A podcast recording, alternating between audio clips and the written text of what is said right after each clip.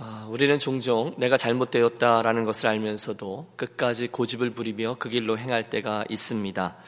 아, 혹시 부부들 가운데 그런 남편들이 있죠. 운전하고 가는데 길을 잃었어요. 이 길이 아닌 걸 알아요. 그럼에도 불구하고 아내는 계속 돌아가면 된다고 하는데 계속 우기면서 혹시나 혹시나 하면서 나가는 분들 있습니다. 아, 많이 계시는 것 같아요. 보면. 예. 그러다가 결국 큰 낭패를 당하죠. 지금 우리가 대하고 있는 이 호세아 선자 시대 이스라엘 백성들이 그렇게 행했다는 것입니다. 하나님께서 지금까지 당신의 사랑을 내보이면서 이스라엘에게 다가오시는데 특별히 그건 그러나의 사랑이었어요. 우리가 지금 어, 몇 번에 걸쳐서 이미 호세아에서 살폈듯이 이스라엘 백성들은 도저히 하나님의 사랑을 받을 자격이 없지만 그러나의 사랑이 계속해서 그들에게 내려오고 있습니다. 하나님의 메시지는 분명합니다. 알아. 너희가 바알을 쫓는 것을 내가 알아. 그런데 그러나 나에게 돌아오렴. 그들의 잘못된 신앙, 자기들의 인생을 바알이 책임져 줄 거라고 생각했던 착각을 벗어버리고 영적 가늠 행위에서 돌아오라. 하나님 계속해서 그 사랑으로 다가옵니다. 우리 지난 시간에 그 이스라엘 백성들의 착각을 살폈습니다. 그들이 취하는 떡과 물과 양털과 삶과 기름과 술들이 모두 다 가나안의 신 바알이 준 것이다. 앞으로도 더 그가 줄 것이다. 그렇게 믿었다는 거죠. 그래서 그 남자를 쫓아갔어요. 그러나 착각입니다. 하나님 말씀하셨어요. 너희들이 돌이키지 아니하면 내 그것들 모두를 다시 빼앗으리라. 그것들은 원래 다 내가 준 것들인데 왜 엉뚱하게 바알에게 가서 제사를 지내고 또 그 바알에게 가서 구하고 있느냐. 하나님의 안타까움이 계속해서 주어집니다. 하지만 지금 현재 이스라엘은 듣지 않습니다. 고멜이에요. 끝까지 폐역합니다. 그 결과 이스라엘은 모든 것들을 빼앗깁니다. 하나님 말씀 그대로죠. 북 이스라엘은 아수르에게, 남 유다는 바벨론에게 각각 멸망으로 향하고 흩어져 버리고 포로기가 이어집니다. 그 이스라엘의 미련함이 오늘 우리가 대한 이 14절에 잘 드러나 있습니다. 그러므로 보라 내가 그를 타일러 거친 들로 데리고 가서 말로 위로하고 거기서 비로소 그의 포도원을 그에게 주고 아골 골짜기로 소망의 문을 삼아 주리니 그가 거기서 응대하기를 어렸을 때와 애굽 땅에서 올라오던 날과 같이 하리라. 여러분 지금 이게 무슨 context인가 하면 하나님께서 끝까지 고집을 부리고 있는 그 아이를 구슬려 설득하고 계신 거예요. 조금 전까지만 해도 내가 다 뺏어버릴 거야 라고 선언하셨던 하나님. 그래서 곧 불쌍해질 이스라엘을 하나님이 그 순간 저들을 광야로 데리고 가서 그곳에서 저들을 위로하고 또다시 회유하신다는 거예요. 어디로 데리고 가요? 광야로 데리고 간다는 거예요. 여러분, 광야가 어떤 곳입니까? 광야는 저와 여러분 또는 다른 여타한 이들이나 어떤 상황들의 방해를 받지 않고 하나님을 독대할 수 있는 곳입니다. 그래서 하나님의 사람들이 굉장히 많이 광야에서 다듬어졌습니다. 그럴 수밖에 없죠. 여러분 하나님의 입장에서 볼 때는 이미 완전히 굳어져 버린 저 이스라엘 백성들 마음밭이 아주 단단해 버린 심령들 아무리 말씀을 해도 단단한 껍질로 견고한 진과 같이 쓰여서 하나님 말씀이 들어가지 않는 심령들을 깨뜨리려면 하나님은 충격 요법밖에 없습니다. 그래서 바알의 정신이 팔려있는 이스라엘 백성들에게 다 빼앗아요. 다 깨뜨려요. 쫄딱 망하게 하신 후에 그제서야 하나님이 저들을 만지시겠다는 거예요. 어디서요? 광야입니다. 그게 광야예요. 바알이 주니, 주인이 아니라는 사실을 이제 알겠니? 그간 내가 너희들에게 줬던 모든 것들을 내가 다 도로 찾아가 버렸어. 그러니 이제는 내 말을 들으렴. 내가 진짜 하나님이야. 이제는 제발 철 좀 들고 나의 사랑으로 되돌아오렴. 여러분, 하나님 말씀 그대로 역사적으로 이스라엘에게 그 일이 일어났습니다. 하나님이 이스라엘을 회복하기 위해서 포로기라는 철저한 광야를 저들에게 허락해 주셨습니다. 그리고 놀랍게도 이스라엘은 그 포로기를 통과하면서 정결한 신앙을 다시금 회복하게 됩니다. 그분의 의도대로 된 거죠. 혹시나 여러분 올해를 마무리하고 있는데요. 요즘 하나님의 음성을 듣지 못한다거나 그분의 뜻을 잘 모르시겠다라고 느끼거나 그런 분은 아니 계십니까? 우리에게 흔히 일어나는 일이잖아요. 너무너무 바빠서 우선적으로 해야 될 일이 너무 많아서 또는 내가 이렇게 저렇게 뛰던 패턴들이 있어서 쉽게 브레이크를 잡을 수 없어서 정신없이 뛰어가고 있는 분 계십니까? 어제도 우리가 말씀을 나누었듯이 한 해만 더 하나님의 그 말씀 그대로 우리가 하나님 앞에 잠깐 서서 정신없이 뛰어가는 거 잠깐 서고 큰일 안 일어나거든요.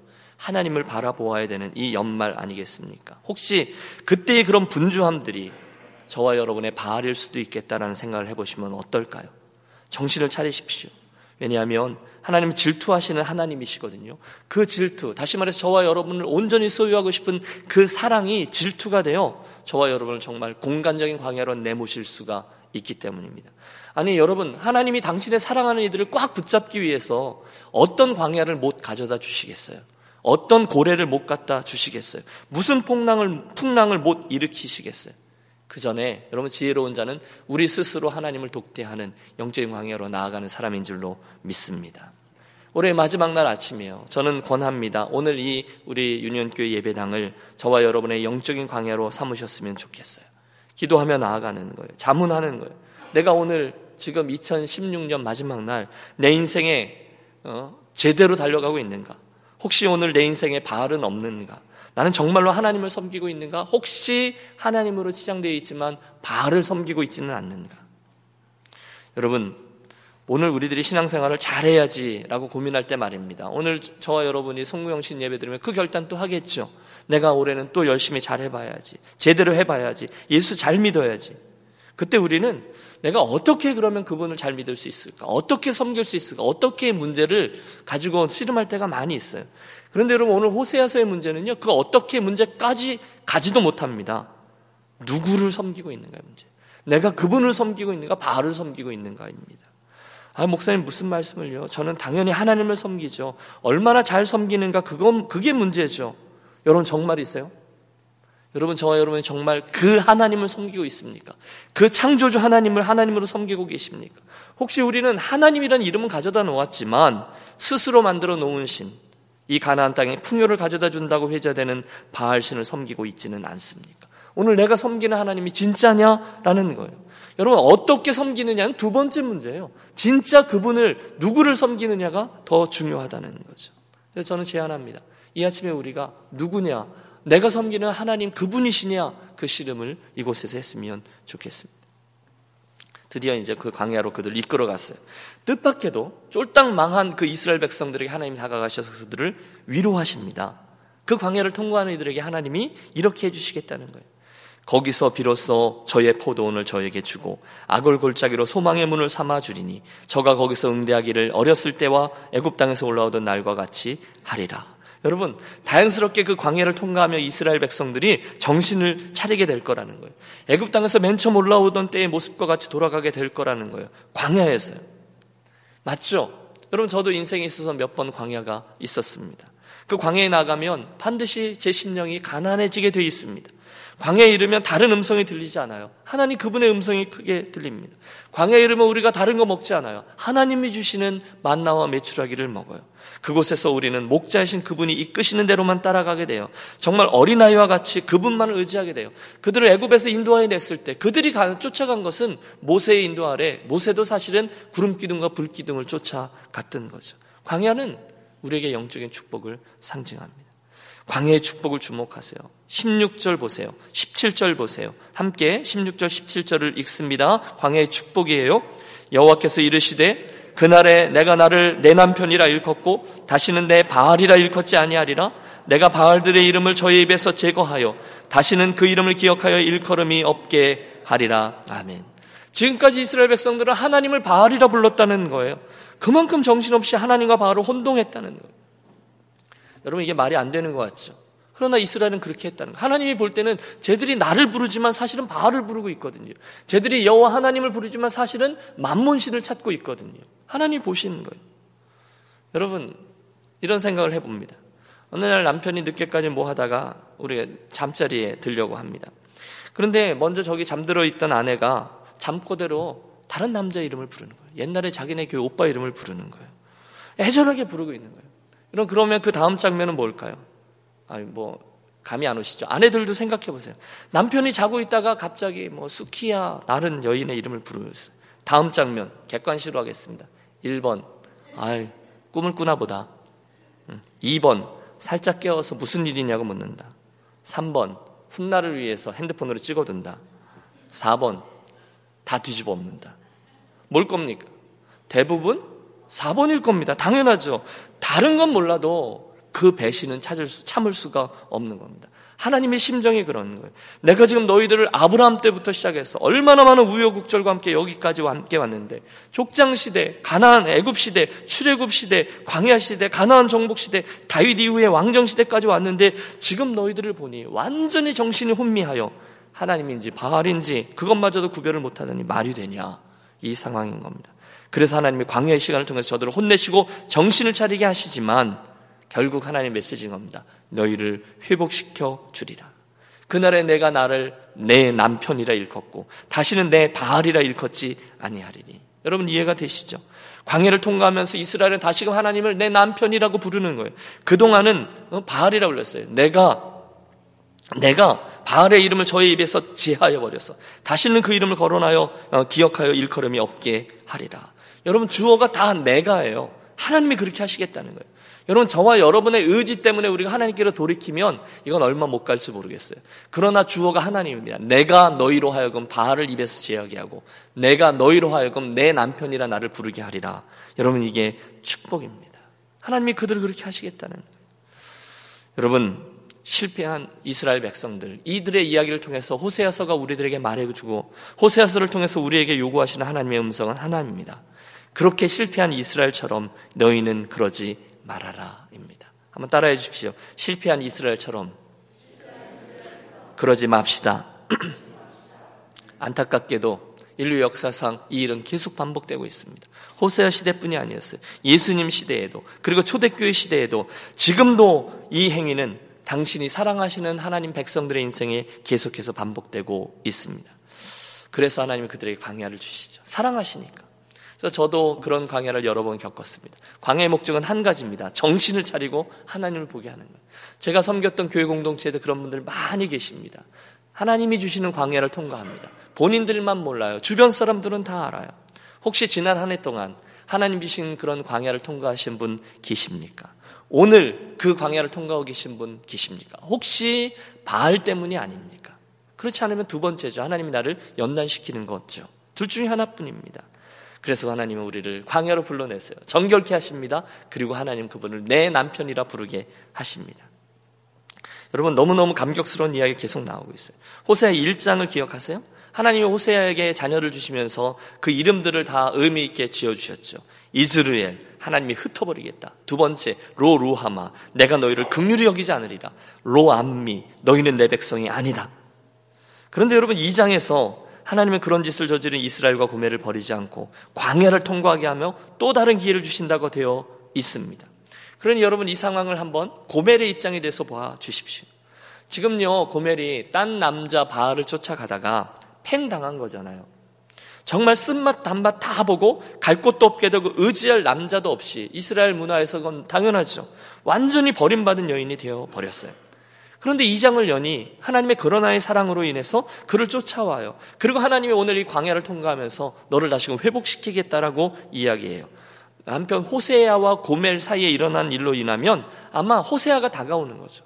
저쪽에 이제 쫄딱 망하고 배신당하고 저 이제 나는 어떻게 내 인생 끝이 하고 있는 그 고멜에게 호세아가 다가오는 거예요.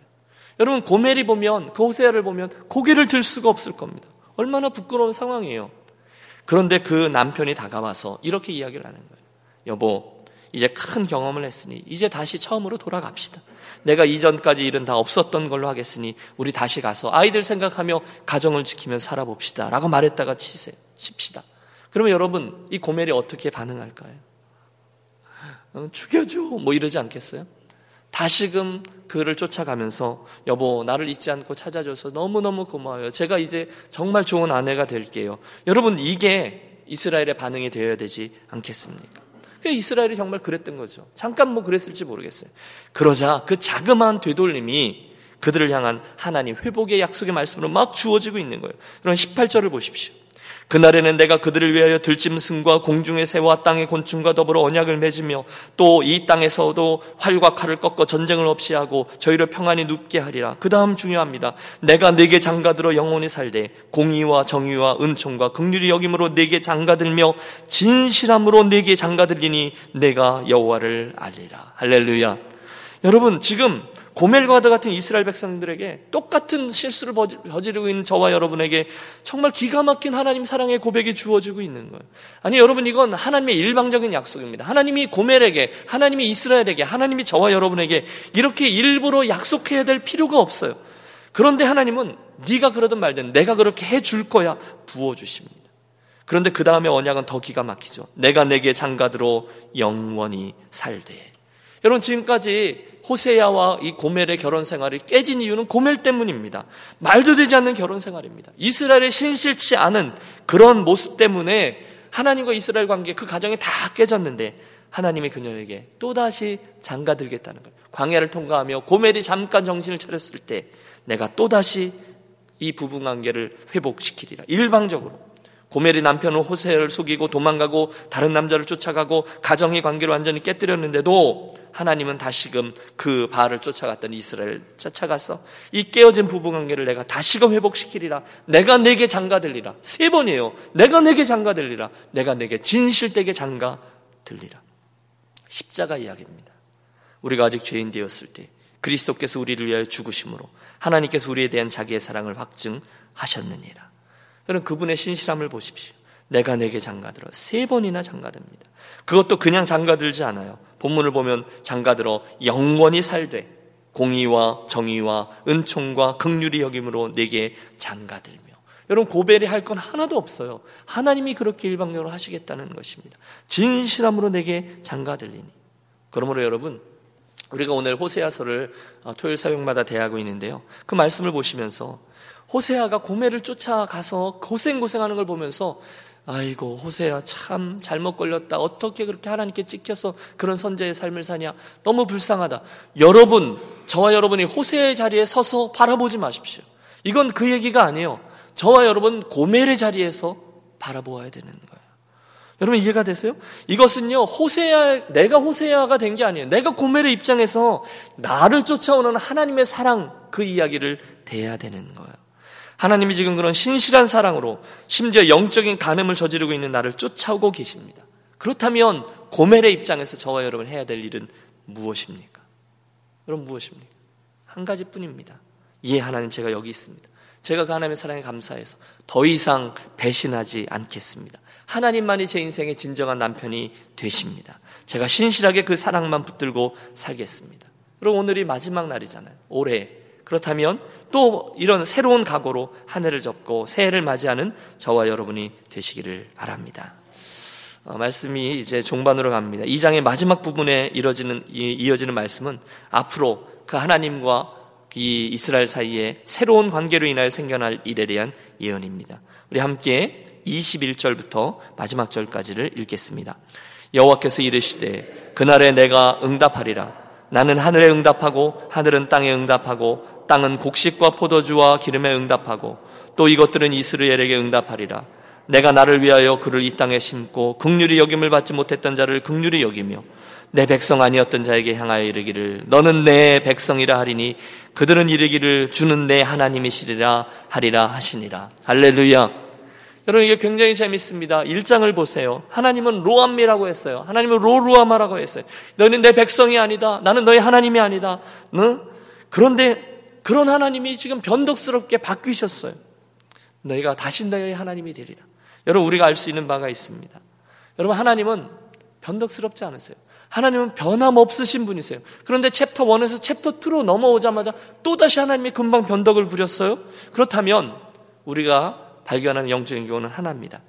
하나님은요 절대로 당신의 뜻을 바꾸지 않으시는 분이세요. 당신이 세팅하신 당신 역사의 그 일회적인 그 사건, 여러분 보십시오. 하나님은 바꾸지 않으세요. 그러나 하나님의 마음이 한 번 딱 바뀔 때가 있어요. 아니, 언제나 바뀌어요. 언제인지 아세요? 그것은 당신께서 당신의 사랑하는 백성을 향해서만은 한없이 약해질 때입니다.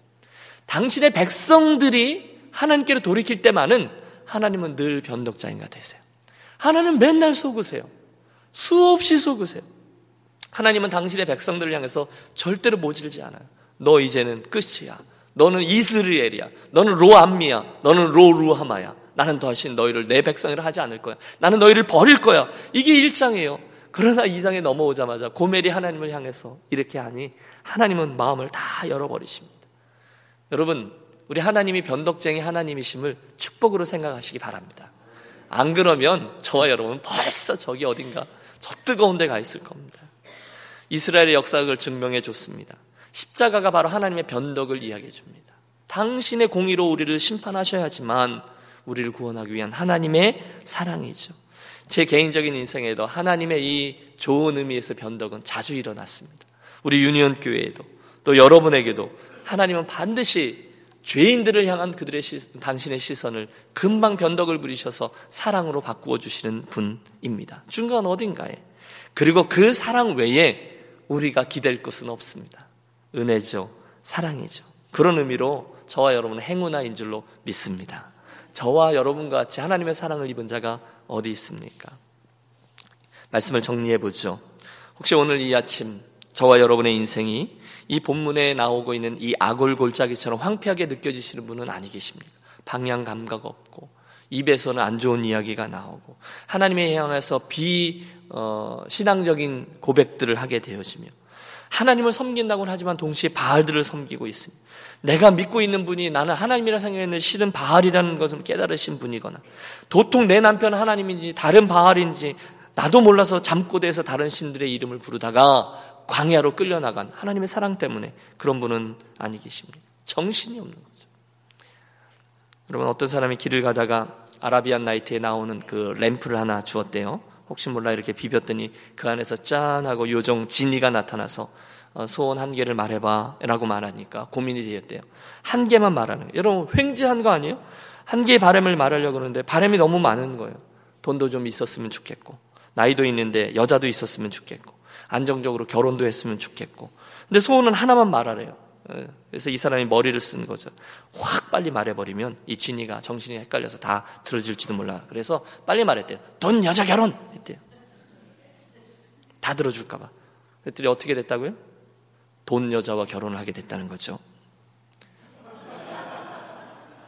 뭔 소리인지 모르시겠으면 어, 집에 가서 조용히 생각해 보시기 바랍니다.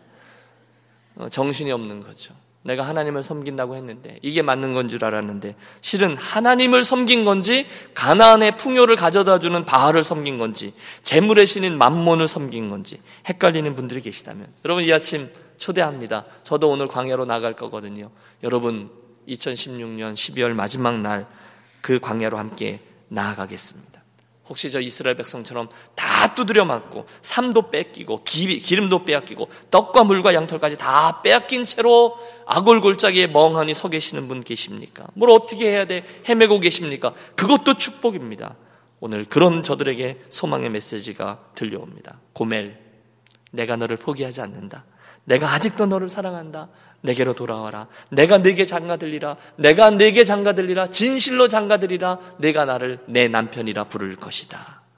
여러분 그 음성 앞에 우리 고개를 숙이며 나아가겠습니다. 주님, 제가 주께로 갑니다. 어서 돌아오 우리 찬양했는데 주님 제가 그리로 나아갑니다. 아골골짜기 하나님 소망의 문으로 새 출발점으로 바꾸어 주옵소서.